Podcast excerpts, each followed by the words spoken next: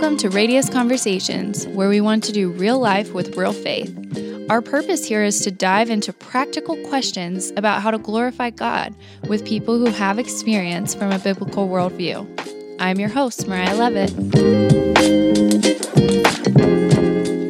Today we're going to go back to one of the big questions that has been core to our church since the beginning, and that is, do you know your neighbor's name? Matthew twenty-two, thirty-seven to forty, Jesus says, "You shall love the Lord your God with all your heart and with all your soul and with all your mind. This is the great and first commandment. And a second is like it. You shall love your neighbor as yourself." So as we are explicitly commanded to love our neighbor, we ask, do I know my neighbor's name? And if not, how do I even get to know them? Joining me today is Lindsay Alexander and Courtney Broadwell. Would y'all just mind giving us a quick background on yourselves and on your family? So hi, I'm Lindsay Alexander, and we've been partners at Radius for, gosh, almost, I think five and a half years now. And my husband, Monty, and I have been married for a little over sixteen years. Um, he works in H R at Southeastern Freight Lines, and then we have Charlie, who's called Bubba. um, in the sports world, he's our football player boy. He's uh, almost fourteen, and he's at Lakeside Middle. And then we have Sam, who just turned ten, um, and he's our wrestler, soccer, baseball player, uh, yeah, old soul in a small body, mighty guy. And then we have Sadie, who is about to turn eight. And um, she and Sam are both at New Providence. She's our theatrical singer, dancer. You most likely will see her twirling and singing at some point around Radius. But that's our family. Um, I'm Courtney, and my husband, Jeffrey, and I have been married for sixteen years. And we have been at Radius since the fall of two thousand ten, so almost twelve years now. And we have four kids. Sarah Ann is thirteen. She is our dancer, our fun one, um, definitely a seven on the Enneagram, so always looking for something fun. Um, Reese is our quiet, um, yes, just wise beyond his years. He loves karate and soccer. Um, and then we have Carson. He is nine, and he loves anything that involves a ball. So soccer, basketball, baseball, great friends with Sam. That's right, they're on a lot of the same teams. So we just go from activity to activity together. And then we have um, our wild child. Hannah Jane is nineteen months old, and she is rotten because she is the baby by eight years. So she pretty much gets what she wants. Well, thank you guys for and that's yourself. Just fine. um, I guess to start off, Lindsay, would you mind answering the question, who is your neighbor, and what are some practical ways you've been able to get to know your neighbors? Yeah, so I mentioned sports. We are definitely a sports family. So neighbors look a lot like families on sidelines and families in bleachers and families in auditoriums. Um, I work at Bar three, which is a boutique fitness studio, so the ladies that are there are my neighbors too. Um, and then we we are involved at Lakeside Middle and the New Providence Elementary, and so the teachers and the administration, those are our neighbors too. Um, and so I think we've just tried to find ways um, since our kids were little to just come alongside and be involved in whatever it looks like in that season. Um, it looks different when you have little guys. Your capacity is totally different than when you have all of them in school um, and when their ages change. Um, how you can come alongside is different. So it's looked a lot like chats on sidelines and just really trying to be relational and get to know people um, and and serve. And it's been really cool to see how that has opened doors to just real, authentic conversation with people that we we grow to love, and they grow to love us too. And um, we have some shared interests because we're both in the same place. And so I think that's been one of the biggest tools, is just finding something you have in common with someone else. If it's the fact that your kids share a classroom, or they're on the same sports team, or you work out at the same place, or you're on the same council or whatever, um, that, you know, you, you do, you are able at some point to give an account for the joy that you have. Um, and those people, because they know you care about them and um, you have a relationship with them, um, God does cool things when we just love people well. Hmm. Yeah, it sounds like the the tendency we can have to watch our kid play sports or put them in their classroom and go to work out by ourselves and then finish it, it sounds like you're actively moving towards people during that time instead of just, you know, going forward, looking ahead. And so some of it sounds like it's, we have to sometimes be uncomfortable and move towards people and start those conversations in the first place. So kind of going along with that, how do you, in those conversations, turn them towards God and not make it, you know, awkward or uncomfortable? Yeah, I think it's like, don't be weird, right? don't, don't be weird. It's like, I mean, you know, it's like when you go to buy a car, like what's the worst part of buying a car? It's like dealing with this sales guy, right? It's the worst because they don't care about you. They don't really, you know, we, there's a reason that there's like a saying, used car salesman, because it's, they don't really care about you. And so there is, I think you, you have to just, with the personality that God gave you, because mm. I look different than Courtney looks. I look different than you look, Mariah. Like we all are going to enter into a space with, um, equipped and ready with what God has given us and, um, the life he's given us, um, and the personality he's given us, but we can still walk with intention regardless of how we're different. And so, yeah, I think we, we try to teach our kids, like, um, zoom out. That's a, a phrase we use a lot. Um, when they're, you know, dealing with something with a friend, we always say, like, zoom out and look at the bigger picture. Like, you're seeing that one thing, look a little, they've shared their story with you. Start piecing things together. Look at the zoom out. How can you, how can you meet them where they are and love them well? And I think we, we really try. We're not perfect at it by any means. We fall short more probably than we succeed, but to zoom out with the people we encounter, um, and have intention to just um, be real. I mean, just to to be ourselves. A lot of times, you know, we live in the South, so a lot of times the first question is, where do you go to church? Mm-hmm. Um, which is wonderful that we have a church that is known as being healthy and um, loves our community and serves. And so normally when when you say, well, I go to Radius Lexington, oh, I've heard things about Radius Lexington. Um, it parlays into um, really cool conversation. Sometimes it's just in like something our kids did that we weren't even part of. It was just a choice they made that then leads to a really cool conversation about the why behind why maybe that happened. Um, but I do think it means taking that next step. You know, when you engage with somebody and you connect with somebody, it's going to take time off your calendar to go meet them for coffee.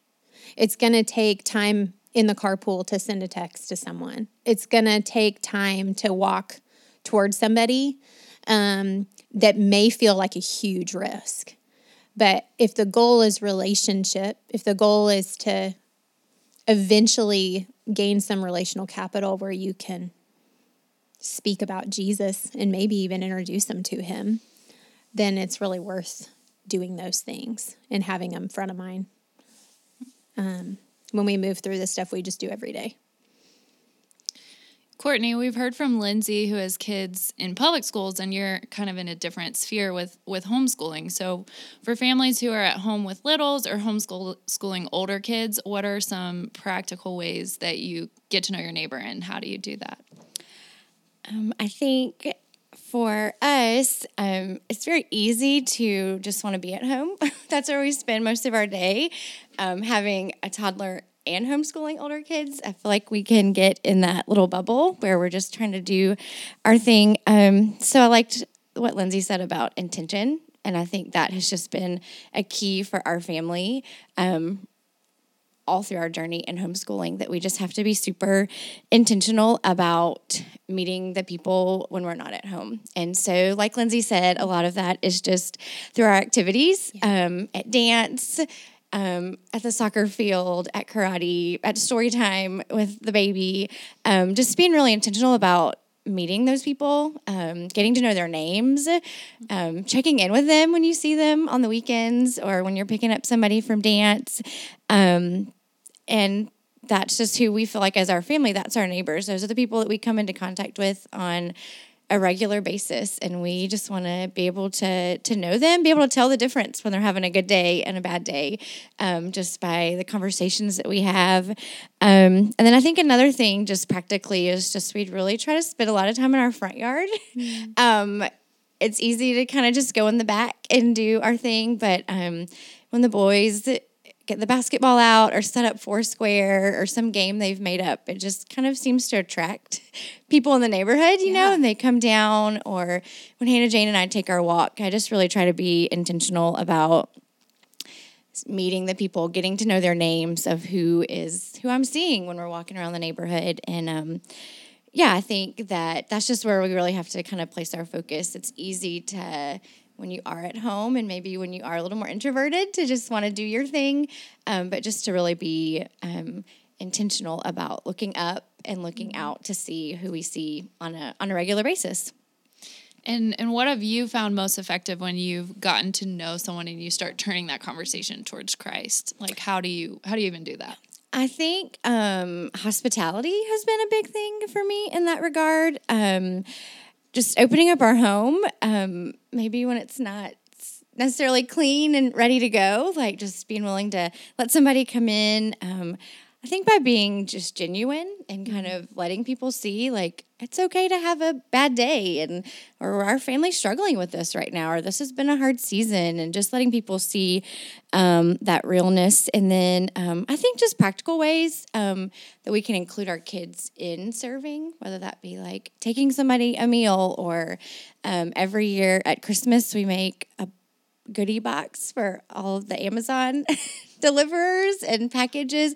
We just sit it on our porch and we just say, thanks for delivering our packages, take water, take a snack. And um, I think, yeah, just to be able to include our kids in that too. And then I know um, Lindsay said something about being a Southerner, and people kind of think, hey, you go to church. And I think people also have this expectation of what hospitality should look like in the South, maybe, that, you know, yeah. like, oh yeah, you're going to have your meal ready and sweet tea and the house is going to be clean, and, you know, and really it's just letting people into your everyday life. And I think biblical hospitality can look really messy and be hard. But I think when, you know, as Radius says, when we're doing real life and we're showing people our real faith, mm-hmm. that, um, that's when Jesus is just on display, and when we kind of get to be the salt and the light, and they just see, you know, our real life, that's when it brings about those conversations like, how do you get through these hard times, or how do you handle the situation? And we just know it's because of our hope in Christ. So hmm. That's great. I love how emphasizing we pass through so many, we pass by so many people a day, like the Amazon delivery person. So just thinking of who are the people that we're in contact with that we may not even notice, and going the extra mile to love on somebody. That's so great. So a, a question for both of y'all. What is something you're currently reading? Um, it can be anything. And then what, if you have any sort of um, resource on this topic, let us know. we we talked beforehand about this because mine is the most random. I mean, it's random. I'm a reader. I'm a learner. But and I, I actually had to, like, I remember the titles always, but if you asked me the authors, I had to look them up. But I'm reading The Teenage Brain. It's by mm-hmm. Frances Jensen. It's a great, I mean, if you have pre well, every parent should read it, because at some point you're going to have a teenager, and we were all teenagers ourselves. So it's good to remember what a little bit of what that's like, even though teens today are being raised in a very different world. Um, it's fascinating. So I highly recommend it. Um, and then I'm finishing up, I started this summer, Don't Give the Enemy a Seat at Your Table by Louis Giglio. Um, it's a really good, easy read with just a lot of practical application on, um, on just really being alert. Um, I think it goes really well even, too, with what we're studying on Sunday.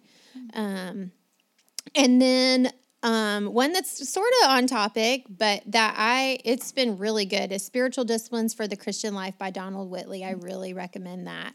Um, and as far as just loving your neighbor, the, the book is about spiritual disciplines, about and, and not from a legalistic standpoint. From a we operate out of the freedom that Christ has provided us. But what are some things that, some disciplines, some intentional things you have to kind of put in your life, in your in your day, in your week, in your month, um, as you are pursuing Christ?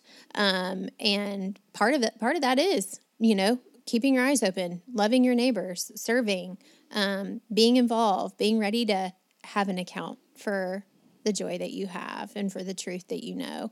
Um, and so I highly recommend that book. Um, I'm finishing up a book called That Sounds Fun by Annie F. Downs. Um, she's one of my favorite authors and podcasters. And um, in the last section, it talks about hobbies and how as adults, which I know y'all are all in this realm with me, we just get into our kids' schedules and life and all the things. And it is just really encouraged the people that are reading to, what is your hobby? What's something that you just do for fun for you? And um, so, yeah, it's really gotten me thinking, like, what is a way that, or what's something that I can do that's just for me? And um, but then to tie it in, after I was thinking about it, I was like, but that's a great way to get to know maybe a new neighbor or a new um, friend, or develop a new friendship um, just with a hobby. So maybe next time I'll be able to tell you what my new hobby is. Oh, I can't wait to hear. I'm going to